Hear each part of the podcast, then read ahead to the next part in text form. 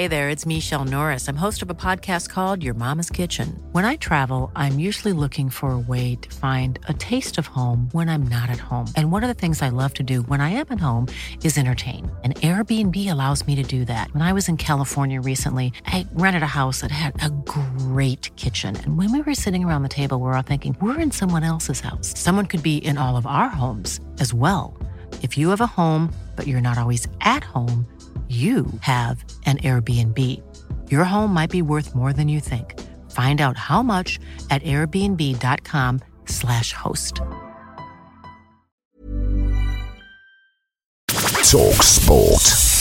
This is a Talk Sport Hits. I'm Fern Bolt. And I'm John Jackson. On Monday, English international football's most capped player decided it's time to hang up her boots at the end of the WSL season. Fara Williams has played 172 times for the Lionesses, won a bronze medal at the 2015 World Cup, and represented Team GB at the London Olympics. She spoke to Talksport 2's Women's Football Weekly straight after announcing her decision, and she's happy to be staying in the game. Been given another 10 months with the FA, with the under 17s as a second coach for that team, so that's something I'm looking forward to doing and, and completing my badges. Now, Arsenal legend Thierry Henry joined Laura Woods on Talksport Breakfast on the day it was announced that he and Alan Shearer were the first two players to be inducted into the Premier League Hall of Fame. The conversation turned to the social media blackout to highlight online abuse coming up this weekend. Henry took himself off social media after he himself was subjected to racism. I realized that if I come off social media because I had enough, that could create a little wave. You can have a voice for the people that can maybe not have that voice. Well, rumours swirl that Spotify founder Daniel Ek, a childhood Arsenal fan, fancies buying the club.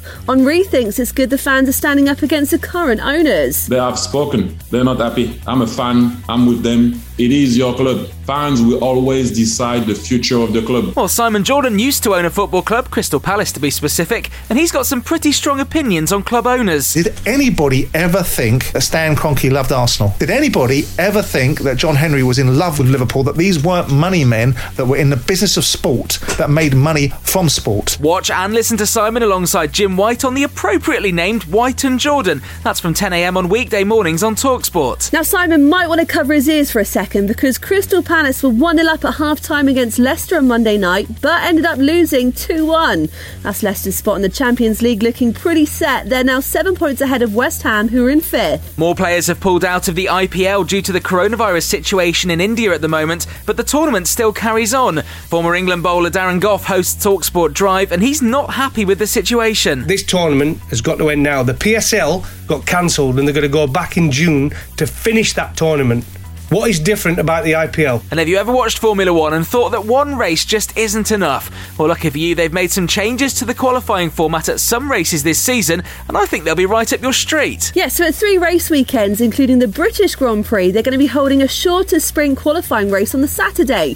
The top three will get points, and it will decide the grid for the main race on Sunday. And of course, that means Lewis Hamilton can win twice as many races now. Oi, less of that. Will Chelsea play the first leg of their Champions League semi final against Real Madrid? Madrid in the Spanish capital on Tuesday night. Make sure you download the free Talksport mobile app and listen from 7 pm. Talk Sport.